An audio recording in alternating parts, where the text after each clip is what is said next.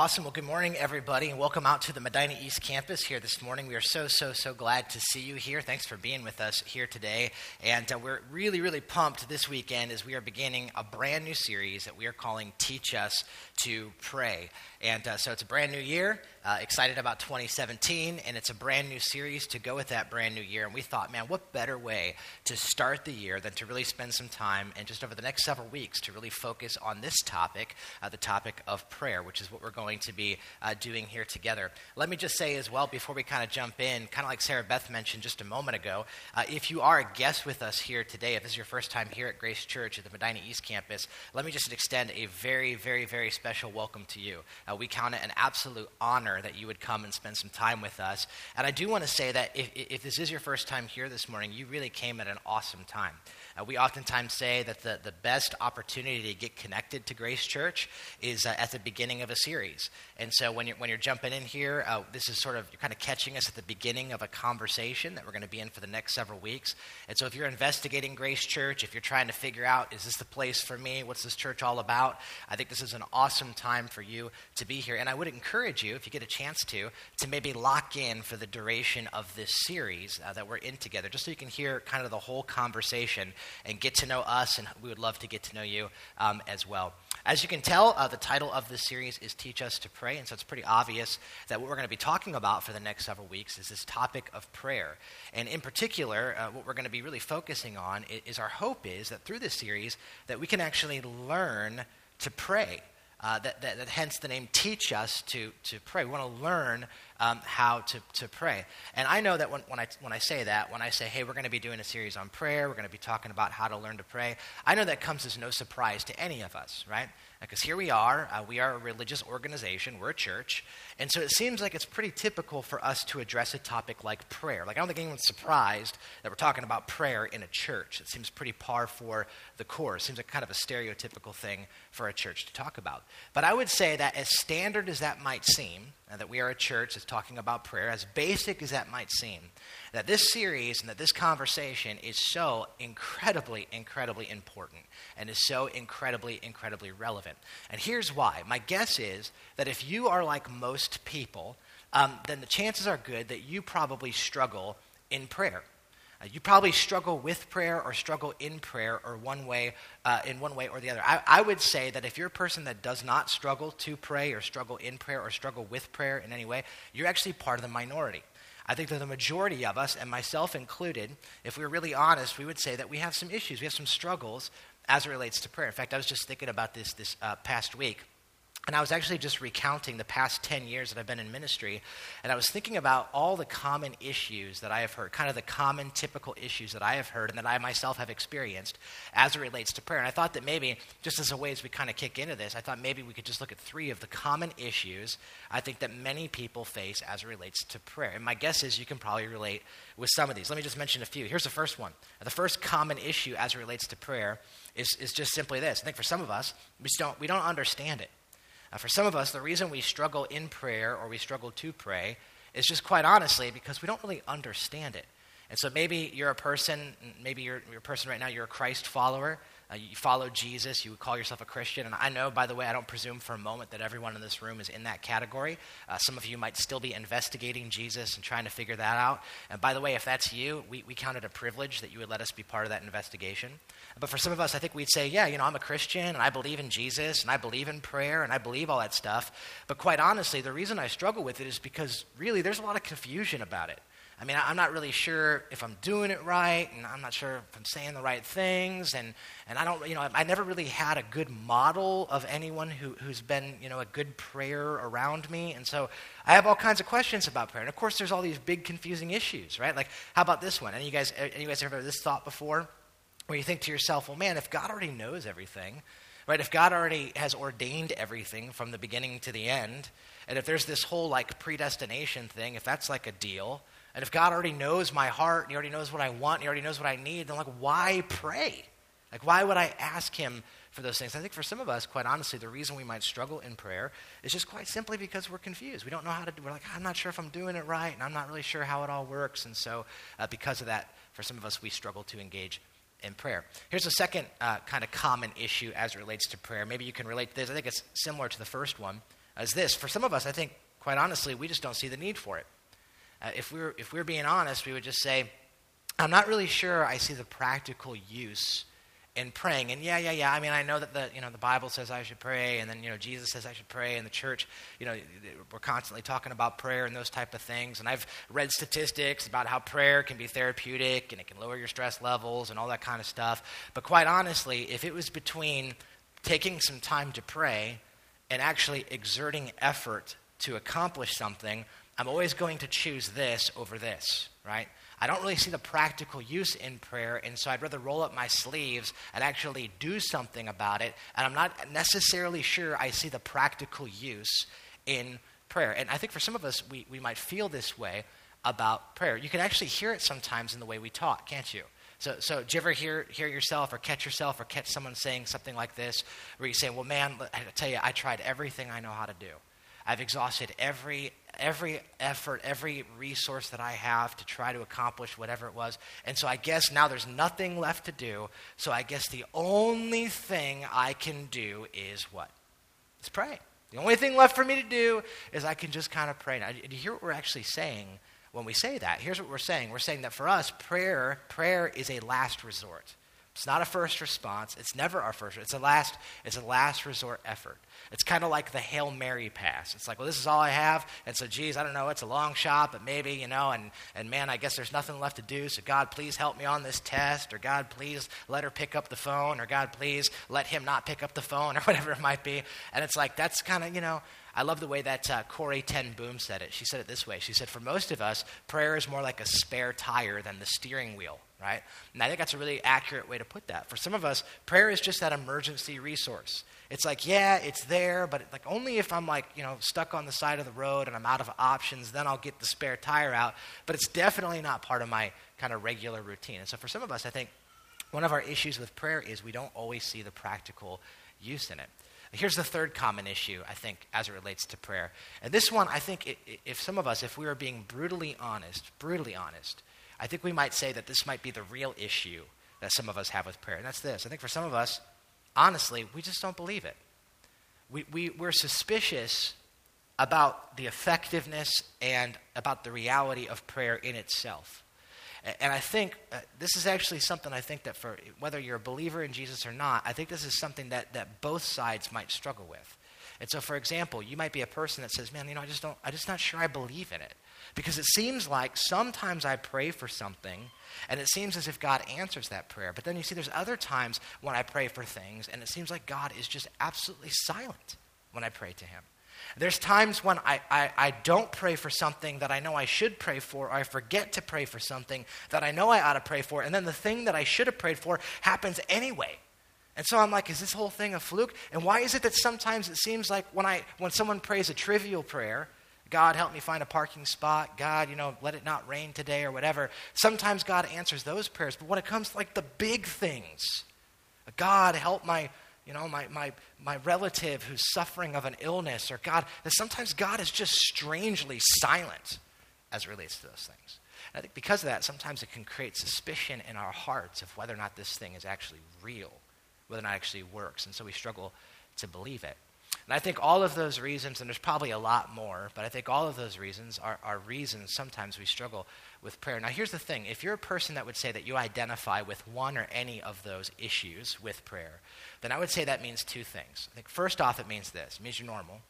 Um, like I said, the majority of people wrestle and struggle with this, with this whole topic of prayer, have issues with prayer. However, I think what it also points us to, if, if, if you struggle or you identify with any of those, the, those considerations that we put up, I would say what that also does is, is it points to the reality that it might be very well possible that we might be missing something on this whole topic of prayer, that we might be misunderstanding something about prayer in and of itself. I actually would go as far to say this, and for some of you, this statement is going to rub you the wrong way, um, but I want to try to explain myself throughout the rest of the, the course of today's conversation. But I believe that if you, if you wrestle with any of those issues that we mentioned, or you struggle in prayer, that it's very, very, very possible that we might be doing it wrong. That we might be going about prayer wrong. See, because here's what I believe, and again, this might rub you the wrong way, but I, again, I want to spend the rest of our time kind of unpacking this. I think that it is absolutely possible that you may have even grown up in the church and you may have actually grown up praying, and it's very possible that you and I, that we might be doing it all wrong. We might be approaching it wrong. We might be understanding it wrong. And like I said, for some of you, you're like, well, well, hold on, that rubs me the wrong way. Because for some of us, we're like, well, that's not what I've been taught. See, I've been taught that there's no wrong way to pray, and prayer is just talking to God. And so you can just come to Him and, and, and say whatever you want, and, and your prayer is good. Whatever you pray is good for you, and whatever I pray is good for me, and there is no such thing as wrong prayer. And listen, I would just say that that sounds really nice, but that is not biblical at all. And, and what am I talking about? Well, I want to show you today what I mean. And so, if you got your Bibles, I want to invite you to grab them. And as we introduce this series and we kind of start digging into this topic of prayer, um, I want to start in a key passage of Scripture that's really going to set up the rest of this series. Okay, so today is an introduction for the rest of the series, but this passage is really going to pave the way and tell us uh, kind of where we're going. So if you got your Bibles, go ahead and get them. Let's go to Luke chapter 11. That's where we're going to be heading this morning, is Luke chapter 11. And so I would really encourage you to get a Bible and get that in front of you because we're only going to be going to this really, really this one passage today. And so if you want to get that in front of you, that'd be awesome.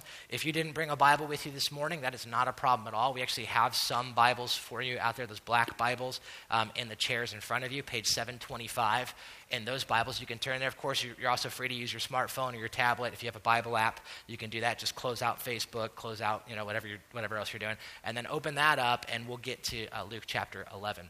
Also, let me just say that if you um, do not own a copy of God's Word, if you just don't have one yourself, we would love for you to take one of ours. We think it's so important that you have a copy of the Bible, and so you can write your name in that, start reading that.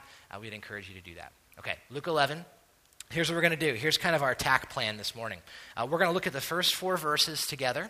And then after we read just, just four verses, that's it. After we read the first four verses of, of Luke chapter 11, uh, I will pray for us. And then we'll go back and we'll, we'll kind of talk about those verses. Okay? Sound good? All right, let's do it. Luke 11, start in verse 1. One day, Jesus was praying to in a certain place. And when he finished, one of his disciples said to him, Lord, teach us to pray just as John taught his disciples. And so he said to them, Jesus said to them, When you pray, say, Father, hallowed be your name, your kingdom come. Give us each day our daily bread. Forgive us our sins, for we also forgive everyone who sins against us. And lead us not into temptation. Right, why don't we pray together, and then we'll go through these verses and see what God has for us. Let's do that. Well, Lord, I just uh, I want to say thank you for um, the opportunity that we have to gather here this morning. And uh, man, Jesus, I, I know that we're not here just to, to do some religious thing. That's not what this is. This isn't just a, a, a organized religious meeting that we're gathering together to do out of a sense of duty or obligation. But God, we're here to meet with you. And we want to have a fresh interaction and a fresh encounter with you. And we're here to hear from you. And so, God, I pray that as we look at these words that you've given us in Luke chapter 11, that, that you would give us eyes to see and give us ears to hear, uh, which you might have for us. And, uh, and so, Father, I do also just want to pray. I pray for myself. I ask that in these next moments, uh, that you would make me useful for the sake of your people. And, and God, I pray that, uh, that my words would be invisible so that we could hear from you, because that's what we want. We want to hear from you. And so we ask these things, we pray in Jesus' name. Amen. So I, uh, I actually remember uh, the first time I rode a jet ski. Um, if you guys are anything like me, I am the kind of person, I love all things motorsports, always have. And so, four wheelers, dirt bikes, motorcycles, if it has an engine and you can sit on it, I pretty much like it, right? And so, you can imagine uh, how excited I was when I was a college student and I found out that there was an opportunity to go on this retreat with a, with a college ministry I was part of uh, down to the Ohio River where they had some jet skis available for us. So I was so pumped because I'd never ridden a jet ski before. So I went down with this group. Like I said, it was a, it was a college ministry, and I was in college, and there was probably about 25 of us. And we went down to, there was a, a I guess, someone who owned a lake house uh, on the Ohio River. I guess it'd be considered a river house there. And so they had, they had all these water sports sports activities, right? And so they had a water trampoline and they had a, couple different diving boards and some fun stuff. And among all of that, they also had these two jet skis that were available for anyone to ride. So I was super, super excited. So you can imagine uh, when we got there that at the very first opportunity I had, I went straight to the jet skis because I was like, I cannot wait to do this. And so the guy that was kind of uh, organizing the event, he got the jet skis out for us. We fueled them up and we kind of got them in the water he gave me kind of a quick crash course on here's what you got to do. You know, here's the throttle, here's how you put it in reverse, and all kind of stuff, real simple. And so I got on the jet ski, my first time on this jet ski, and I was real excited. And I, I did what I think probably most guys would do if you jump on a jet ski. I was like, let's see what this baby can do. And so I just punched the throttle as hard as I could. I mean, I'm just like, let's see how fast I can go. And I got this thing up to top speed, and I just remember I went in a straight line across the Ohio River, just straight line across the Ohio River. And when I got to the other side, I stopped, and I was like, okay. And I turned around, and I just went right back to where I started again. And then once I got there, I said, all right. And I turned back around, punched the throttle as fast as I could, went back to the other side. I said, okay. Turned around, went back, and, did, and after doing this about three or four times, just a straight line back and forth across the river, I remember this thought went through my mind. I remember thinking, this is actually kind of boring. I was like, this isn't all that great. And, and I love motorsports and I love that kind of stuff, but this is kind of lame.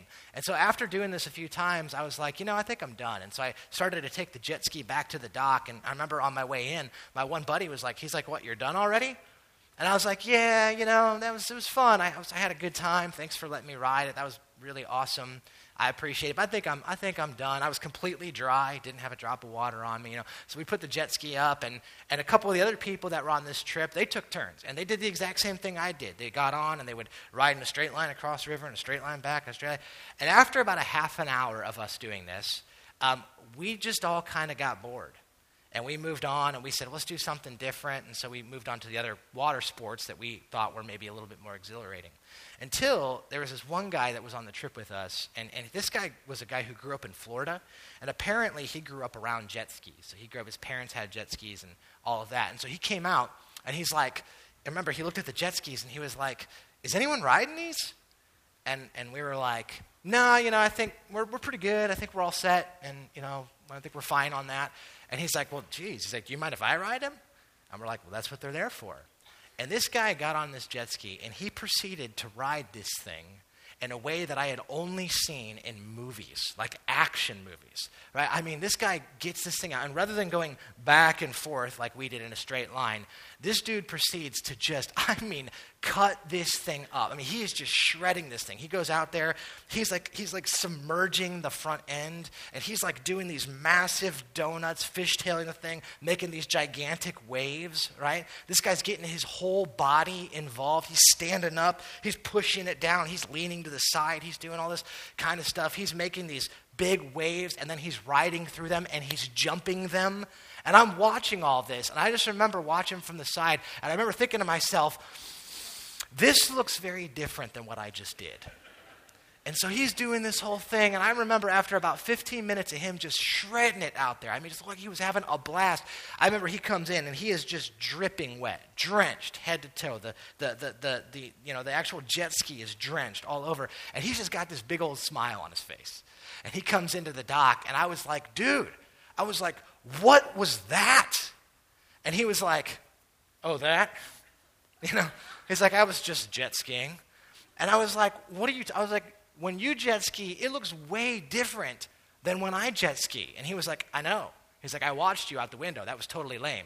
And I was like, I know. I was like, what you did looked like it was a blast. He's like, it was awesome. And I remember I said to him, I said, dude, I said, can you show me how to do that? Can you actually teach me how to do that? And he's like, Yeah.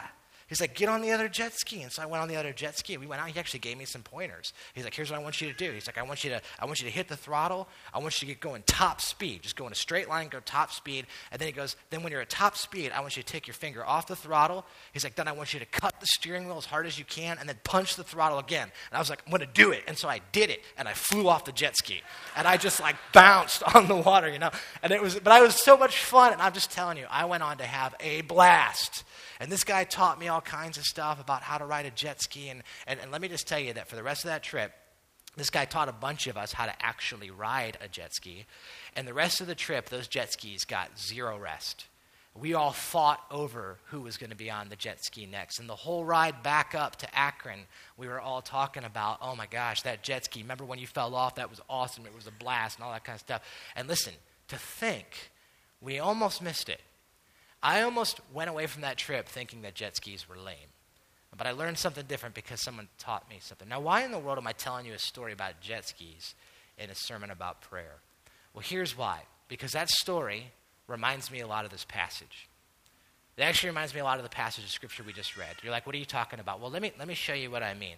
I want you to notice how this passage starts. And this might seem like a small, tiny, insignificant little detail that we can read right past, but I think the whole passage hinges on this. And so I want you to catch this. Look at verse 1. One day, Jesus was praying in a certain place, and when he finished, one of his disciples said to him, Lord, can you teach us how to pray, just as John taught his disciples? Now, again, that might seem like such a small little detail, something you would read right past, but, but here's what I want you to catch, all right? So, so you need to remember that where we are in, in, the Gospel of Luke is we're in chapter 11, which means we're about halfway through the book. That means there's a whole bunch of context that has come before this moment right? If you're not familiar with the Gospel of Luke, if you're not familiar with the Bible at all, let me just kind of give you a snapshot of what's happened so far up to this point. So the Bible tells us that when Jesus began his ministry, that one of the first things he did was he recruited a group of disciples. You guys may have heard that term before, disciples. The word disciples just means learners or students. And so Jesus gathered a little group of disciples. In fact, specifically, there was 12 disciples that were kind of had a unique access to the life of Jesus. If you guys don't know anything about the disciples, disciples, the disciples were relatively ordinary guys. They were young Jewish men. Uh, most of them were uneducated. A lot of them were fishermen. One of them was a tax collector. Some of them, we don't know what their occupation was, but you just got to think these guys were young, ordinary dudes. That's what they were young, Jewish, ordinary dudes. And here, here's what I want you to catch. When Jesus recruited these guys, even though they were uneducated and even though they were very ordinary guys, they were Jewish young men, which meant that they grew up in a religious background. These guys would have grown up going to church, or then it would have been called the synagogue. They would have grown up with parents who were religious, which means they were familiar with prayer. They probably saw their parents pray. They probably saw religious leaders pray. In fact, it was the Jewish custom to pray three times a day, so they probably prayed. But the Bible says that they started to interact with Jesus. They started to follow Jesus. And when they started following Jesus, that meant that they would have spent every waking moment with him. These guys would have, they would have uh, traveled with Jesus, literally walking hundreds of miles with him. They would have seen Jesus do his ministry. They would have heard him preach sermons. They would have seen him perform miracles. They would have had a, they would have had a unique access and a unique window into the personal life of Jesus Christ. Right?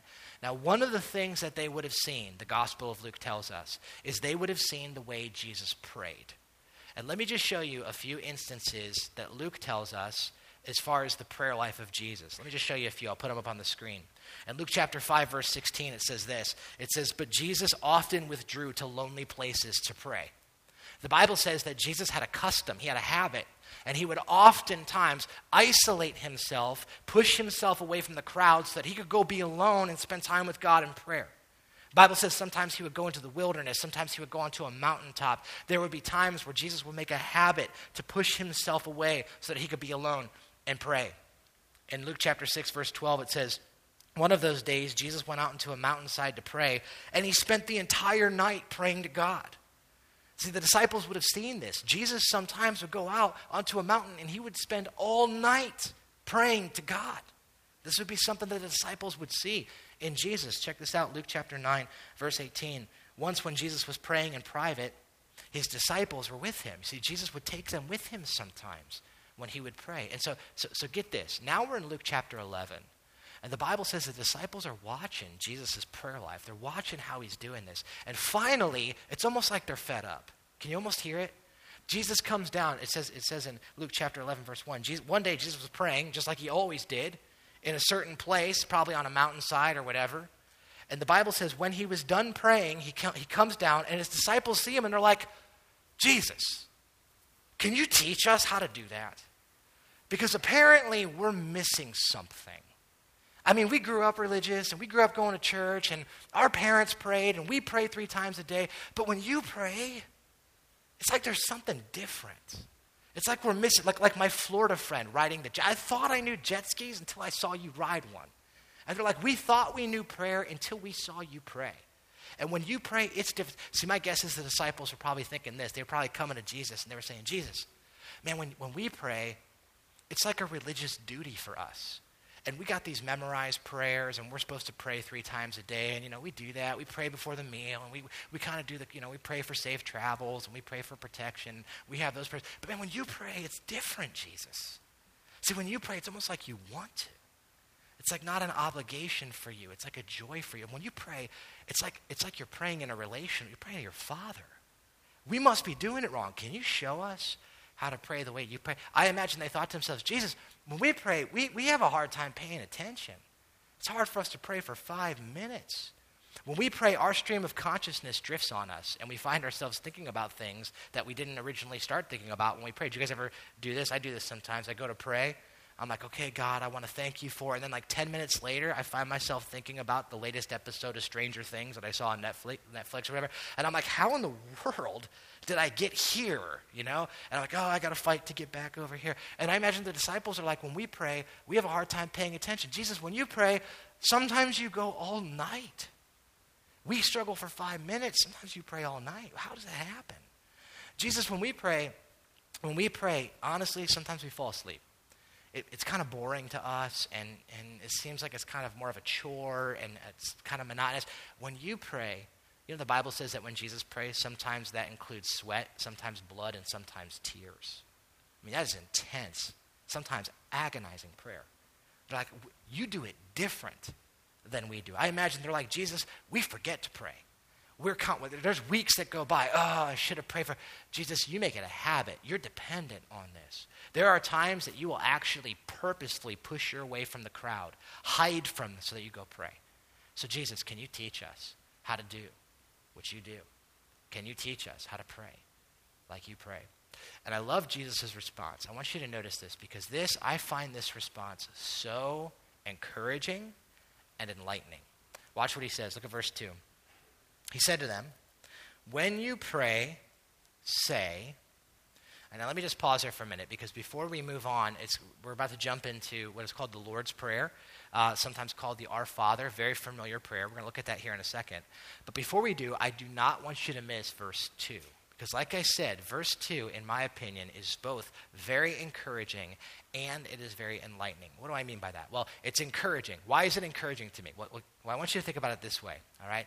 Jesus' disciples have come to him and they said, Jesus, we must be doing it wrong. Your prayer life looks amazing. Ours looks weird and, and, and, and looks boring and bland, and yours looks unreal. And so, can you teach us how to do that? And do you notice what Jesus' response was? Jesus basically says this He says, Yeah, I could teach you how to do that. I, the Son of God, can teach you, ordinary people, how to pray like I pray. And man, I find that really encouraging. Because think about it. What Jesus didn't say was this the disciples weren't like, Jesus, can you teach us how to pray? And Jesus wasn't like, yeah, here's the thing. I really can't. Because, you know, I'm kind of like the Son of God, and you're kind of like, you know, not. And so, because I'm the Son of God and you're not, that means that there's some things that like I can do that you can't do. Like I'm sort of varsity level and you're kind of like JV. And so, like I'm Son of God, so I can I can like walk on water, and you're like not the Son of God, so you can't, you know. And I can kind of like raise from the dead, which is pretty awesome. And you kind of like can't do that because you're just kind of like a mere person. I can like read people's thoughts, you know, because I'm like the Son of God, and you're not. And so, so the disciples come up like, Jesus, can you teach us to pray? And Jesus isn't like, yeah, sorry, nope can't do that. I'm kind of the Son of God and you're kind of not. So you'll never be able to pray like I. It's not what he says. It's not what he says. Nor does Jesus say, he's not, you know, the disciples don't come to him and they're like, Jesus, can you teach us how to pray? He's not like, yeah, so here's the thing. You guys are a bunch of ordinary guys. Most of you are uneducated. So here's the deal. Why don't you go to seminary for five years, get a degree, learn a bunch of abstract theological mumbo jumbo, know how to speak the language, and then come back and maybe I can teach you how to pray. It doesn't say that either. Jesus says, yeah, yeah, I could teach you to pray. Ordinary group of uneducated, many of them blue collar workers, and he looks at them and he says, I can teach you to pray the same way that the Son of God can pray. And I'll just tell you, for me personally, I find that real encouraging. You know why? Because I'm not the sharpest tool in the shed, and I need all the help I can get. And I'm just saying, if Jesus is telling the disciples, you can have the same level of intimacy and the same level of power and the same level of connectedness with God that I do, and that gives me some hope. That gives me some hope that maybe Jesus can teach me to pray as well. So I find it encouraging, but I also find it really enlightening. And what do I mean by that? Well, here's why it's enlightening. Uh, because what Jesus has just said here is Jesus just said to his disciples, I can teach you to pray. In other words, his disciples came to him and they said, Jesus, can you show us how to do this? And Jesus' response was not, Yeah, no, no, I can't show you because there's nothing to learn. You know, prayer is just talking to God, and there's no wrong way to do it. And so the way I do it is what works for me, and there's a, probably a way that works for you, and you just find out how it works for you. And so, so it's not something I can teach you. It's just something you got. It just comes from you, and so there's nothing to learn. He doesn't say that. Jesus says, no, yeah, there's a way that you can do this. In other words, I put it this way in my notes prayer is something that can be taught and learned. Prayer can be taught, and prayer can be learned. Which means this, which means this, and this is why this is so enlightening. Because what that means is it is possible to do this right, and it is possible to do this wrong. As a matter of fact, Jesus said in Matthew chapter 6, some of you might even remember, Jesus said when he was teaching his disciples, he said to them, When you pray, do not pray like this. See, Jesus says there are wrong ways to do this. There are wrong ways to pray. But here in Luke chapter 11, he says, When you pray, do it like this. And so that's why it's totally possible that maybe you grew up in the church maybe you've grown up praying, and it's possible that maybe, just maybe, we've been missing something. Maybe, just maybe, we've been doing it wrong. And so Jesus says, I can teach you how to pray. And then he launches into, uh, like I said, which is famously sometimes called the Lord's Prayer or the Our Father. Let's take a look at it together, starting in verse 2. So Jesus said to them, I can teach you to pray. Yep. When you pray, say, Father, hallowed be your name. Your kingdom come. Give us each day our daily bread. Forgive us our sins as we forgive everyone who sins against us, and lead us not into temptation. Now, this prayer is probably the most famous prayer in the entire Bible. It's probably also the most memorized prayer in the entire Bible. In fact, my guess is if you're anything like me, uh, you may have grown up in a tradition where you memorized the Our Father or you memorized the Lord's Prayer. And by the way, if you grew up in a tradition like me, my guess is that the way that you memorized it is probably slightly different than this version. Is that right? And this version seems a little bit different than the version you know. Why is that? Well, the reason is actually because uh, there are actually two versions of the Lord's Prayer that are found in the New Testament. One is here in the Gospel of Luke, and the other one is found in the Gospel of Matthew. Let me just show you real quick Matthew's version of the Lord's Prayer. Uh, this is Jesus teaching his disciples to pray here, and this is it. Matthew, 9, uh, Matthew chapter 6, verse 9 says, This then is how you should pray Our Father in heaven, hallowed be your name. Your kingdom come, your will be done on earth as it is in heaven. Give us today our daily bread, and forgive us our debts as we forgive our debtors. And lead us not into temptation, but deliver us from the evil one. Now, my guess is if you grew up memorizing this prayer, this probably sounds a little more familiar to you. Maybe some of the words are a little different, but it probably sounds familiar to you. Now, now just as a quick aside, if you grew up memorizing this prayer, my guess is there's probably an ending to that prayer that's missing from this, right? And that, that ending is, For thine be the kingdom and the power and the glory forever. Amen. And some of you might be asking, well, where did that come from? Well, actually, that's not in either version of the Lord's Prayer in the New Testament. You won't find that there. That was actually a later addition that was put in by the early church fathers. It actually comes from the Old Testament book of Chronicles, so it's a biblical thing to pray. It's not a wrong thing to pray. It's just not part of the original Lord's Prayer. So if you're curious about that, that's just a little kind of FAQ about how that kind of got in there. But here's what I want you to notice, okay? So Luke 11 and Matthew, uh, Matthew chapter 6 is where we have two versions of the Lord's Prayer. And you will notice when you compare both of them that there are a lot of similarities, but there also are some differences.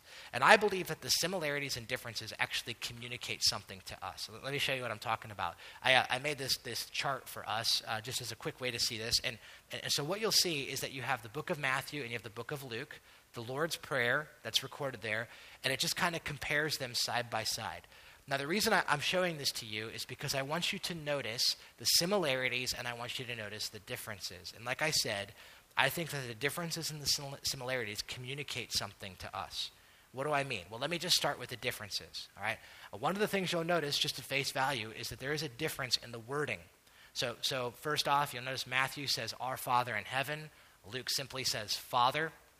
You'll notice in Matthew's prayer, he says, uh, Your kingdom come, your will be done on earth as it is in heaven. Luke's version, he just says, Your kingdom come. And so it almost appears at first glance that Luke's version is the more condensed, kind of abridged version, and Matthew's version is the more extended version. There's, other, there's one other key difference between these two versions of prayer, by the way, uh, that it, you won't notice on this chart, but I'll explain it to us. There's a difference in context. And so here's what I mean by that. In Luke, when Jesus gives the Lord's Prayer in Luke chapter 11, the context is which the disciples have come to Jesus and they said, Can you teach us to pray? And Jesus goes on and teaches them. We just looked at that. But in Matthew, it's a totally different context. In Matthew, uh, Jesus' teaching on prayer happens in the middle of a sermon that he's giving called the Sermon on the Mount, which is his most famous sermon given in the entire Bible. Now, why is that important? Well, here's why it's important. Because Matthew and Luke record for us two different occasions where Jesus is teaching the Lord's Prayer. These are two different places altogether that he's teaching these things. Now, what does that tell us? Why are these differences important? Here's why that's important. The differences communicate to us that this prayer was never intended to simply be a memorized, mindless mantra. This prayer was never, ever intended to simply be wording that we memorize and that we just mindlessly repeat like a mantra. Like we just memorized, mindless mantra. Our Father who art in heaven, hallowed be thy name, the kingdom. My heart is not engaged. My mind is not engaged. My affections are not engaged. My attention is not engaged. And I think the fact that there are differences here shows us that Jesus is not as concerned about us getting the wording right. It's more about us getting the heart right. In fact, I know that and I know that not just because of what this shows us, but because of what Matthew 6 says. do you guys know in Matthew chapter 6, Jesus said, When you pray, don't go on mindlessly repeating yourself like the pagans do. And yet, isn't it interesting that what has happened really is for some of us, the way that we've kind of maybe been taught this prayer is exactly that way. It becomes a mindless, memorized mantra. Now, am I saying we shouldn't memorize this? No, I think you should memorize it. What I am saying is, I, don't, I think that Jesus is saying this is never intended just to be something that you put on autopilot. This was never intended to be a good luck charm. Oh man, know, I, I, better pray real quick before the big test. Our Father who art in heaven, hallowed be thy name. The kingdom come, will be done. Okay, you know, oh God, I'm going to go out on this big date, and I, I, I hope she likes me. Just pray real quick. Our Father who art in heaven, hallowed be thy name. And my heart's not engaged, my my mind is not engaged, my affections are not engaged. I'm just doing it because it's like a good luck charm to me, so I can get in the good graces of God. And I think what Jesus is saying is, no, this prayer is never intended to be this way. So the differences show us that. But but I also want you to notice these prayers are also very, very, very similar. And so you'll notice they follow the exact same thematic flow. They follow the exact same logical progression, don't they? They both start with Father. They both have five petitions Your kingdom come. Give us daily bread. Forgive us. Lead us not into temptation. Now, why, why is that important? Here's why that's important. Because what it tells us is that while Jesus is not giving us just a mindless, memorized mantra, what he is giving us is he's giving us a model. He's saying there is a right way to pray, and this is what it looks like. It's a model to be followed. You'll notice there are headings, there, there are key um, phrases that Jesus puts in a certain order for a certain reason. And you notice what it is, don't you?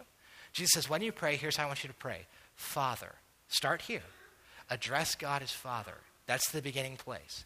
Then he goes on. He says the next part, he's like, I want you to set your mind, set your heart, set your attention, set your affections on this. God is my Father. He's like, and then I want you to move on. I want you to pray, Hallowed be your name. Your name be hallowed. Your kingdom come. Your will be done. Give us bread. Give us our daily bread. Lead us not into. Do you notice the flow? Here's the flow in a nutshell Father, you, you, you. Us, us, us. You see that? Here's the flow Father, your name be hallowed, your kingdom, your will. Father, you, you, you. Give us bread, lead us not into temptation, deliver us from evil. You, uh, see, what Jesus is saying, saying, this is the way you pray. But for many of us, the way we pray is like this God, me, me, me. And then we're like, didn't work. And Jesus is like, you're doing it wrong. Father, you, you, set your heart, set your mind, set your attention. There's something in this that Jesus is trying to teach us. He's trying to show us how to pray. Now, here, let, let me just tell you here's what we're going to be doing for the next several weeks. This is just an introduction. And so, my hope is through this series that by God's grace, that Jesus can teach us how to pray. And so, each week, what we're going to do is we're actually going to focus on each key phrase. And so, for the next several weeks, next week, we're going to start, we're going to look at our Father who art in heaven. And we're just going to unpack that. What does that mean? What is it? Why is that, why is that the starting place of prayer? Why does Jesus say, start here? We want to talk about that next week. The week after that, we want to talk about hallowed be your name. What in the world does that mean? What does hallowed mean? How do you hallow a name? And, and let's figure that out. Let's talk about, biblically speaking, what does that mean? Give us this day our day. We're going to go through each phrase and unpack that. And, and by God's grace, my prayer is that we can learn to pray in the same way that Jesus taught his disciples to pray. I think that God was gracious to give us uh, the Lord's Prayer uh, because in so doing, he's giving us a model that we can learn to pray, that we can build our prayer off of. It's not some mindless mantra that we just repeat.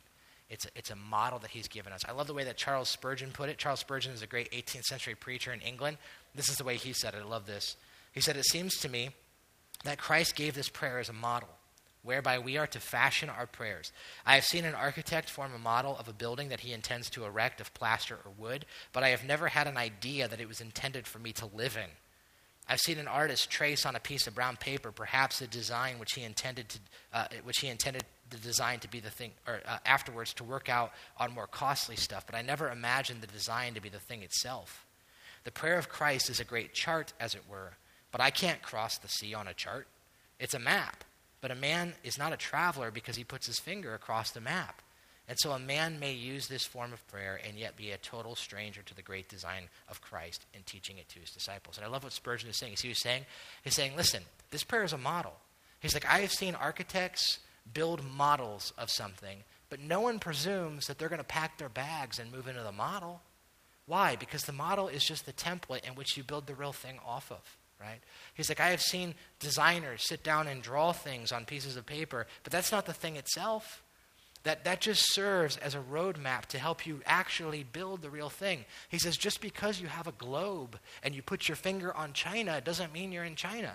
It's just, it's just simply a map to help you understand the real thing. And I think that is exactly what Jesus is saying.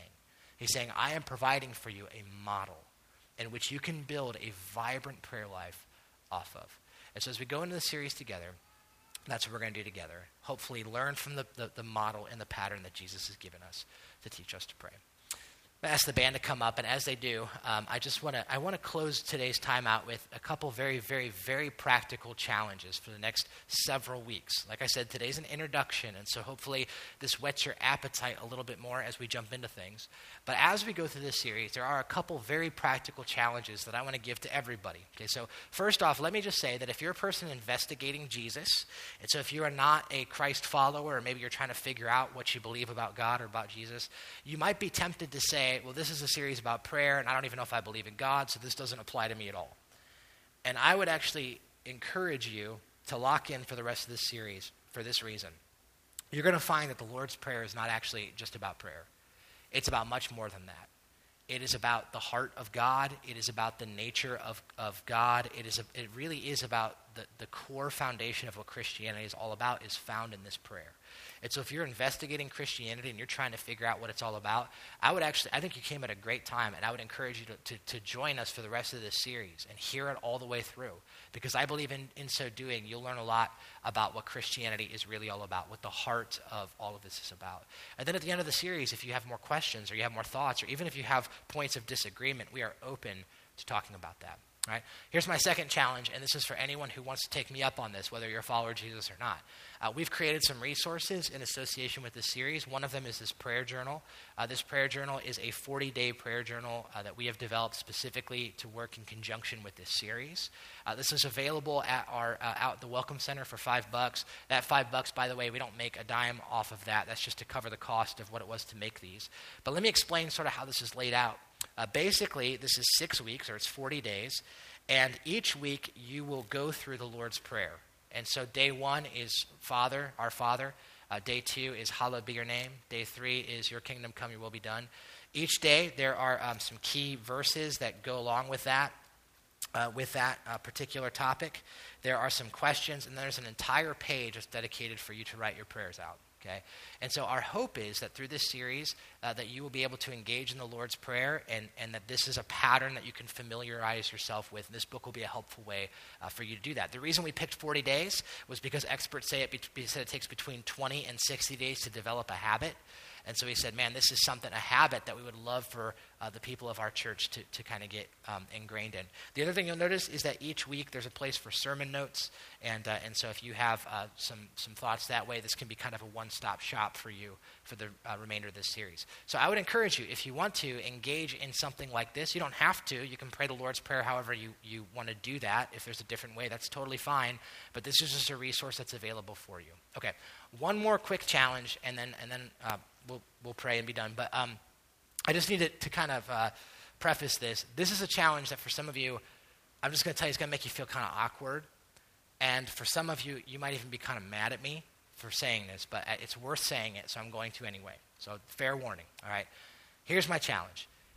If you are a married couple that goes to our, to our campus here regularly and follows Jesus, all right, I want to issue a very special challenge to you that somehow through this series, some way, and, and you could talk about this, that you would find a way to regularly pray with your spouse. I want to challenge you to do that. Find a way to regularly, daily, I don't know, weekly, something, regularly pray together out loud with your, with your spouse. Now, I know, like I said, when I say that, for some of you, there's immediate resistance. You're like, nope, not doing that. That ain't happening. And some of you, like I said, some of you are mad at me for saying that because you're like, dude, now that you said that, she's going to expect me to do that. And I don't want to do that. And that's awkward to pray out loud with my spouse. Or maybe you're thinking, now that you said that, my husband's going to want me to do that. And, and don't you know that's, this is his thing? This isn't my thing. It's, isn't it enough that I'm already at church? That's awkward enough for me already. Now you want me to pray together, right? And, and like, I understand that. For some of you, there's some resistance. And for some of you, you're like, I'm mad at you for even saying that. And it immediately makes you feel awkward. And, and there's all that. And listen, listen, I, I, I understand that. I, I really do. And I want you to hear me that I'm not saying this to try to push a guilt trip on you. That's not why I'm saying this at all. And I'm not saying this either because I'm a person that has this all together. I'll just confess to you right now that my wife and I have never had a consistent prayer, uh, kind of prayer habit in our marriage. We never have. We've always struggled in this area. And so I need this just as much as you do. I need this challenge just as much as you do. And so please don't hear it that way. This isn't a guilt trip, it's none of those things. Here's why this is so important to me and to us as a campus. What you guys might not know is that as your pastor and as, as, your, as your staff here at Grace Church, one of the things we want, we desperately want for you is we want you to have a strong relationship with Jesus and we want you to have a strong marriage relationship. We so desperately desire that. You know, we pray that for you. We pray for the marriages in this campus, and we pray that all the time. And if you're a married couple right now that is struggling, I want you to know you're not alone. There are so many couples who are struggling and that find themselves in place in times of struggle. And listen, the reason that I'm asking you to maybe find a regular time to pray during this series is because we deeply care for you. I ran across this statistic this past week, and it just floored me. I just thought I'd share it with you. I'm not, you know, you know statistics. I don't know how reliable they are, but I thought this was really fascinating. Now, there was a study that was done about uh, three or four years ago, and it found that um, only 8% of Christian couples that are married pray together. 8%, which means 92% of couples that are Christians just don't pray together. So, so if you're in that category, you're part of the majority, right? Most of us don't pray together. But listen, here's the crazy thing. And, and just, to, just to legitimize what I'm saying, this isn't even a Christian statistic. This comes from Dr. Phil, all right? So check this out. Dr. Phil writes in his book, Relational Rescue, he says, divorce in America is at a minimum of one out of two marriages. That's 50% divorce rate, at least. But the reported divorce rate among couples that pray together, listen to this, is about 1 in 10,000. That's just stupid.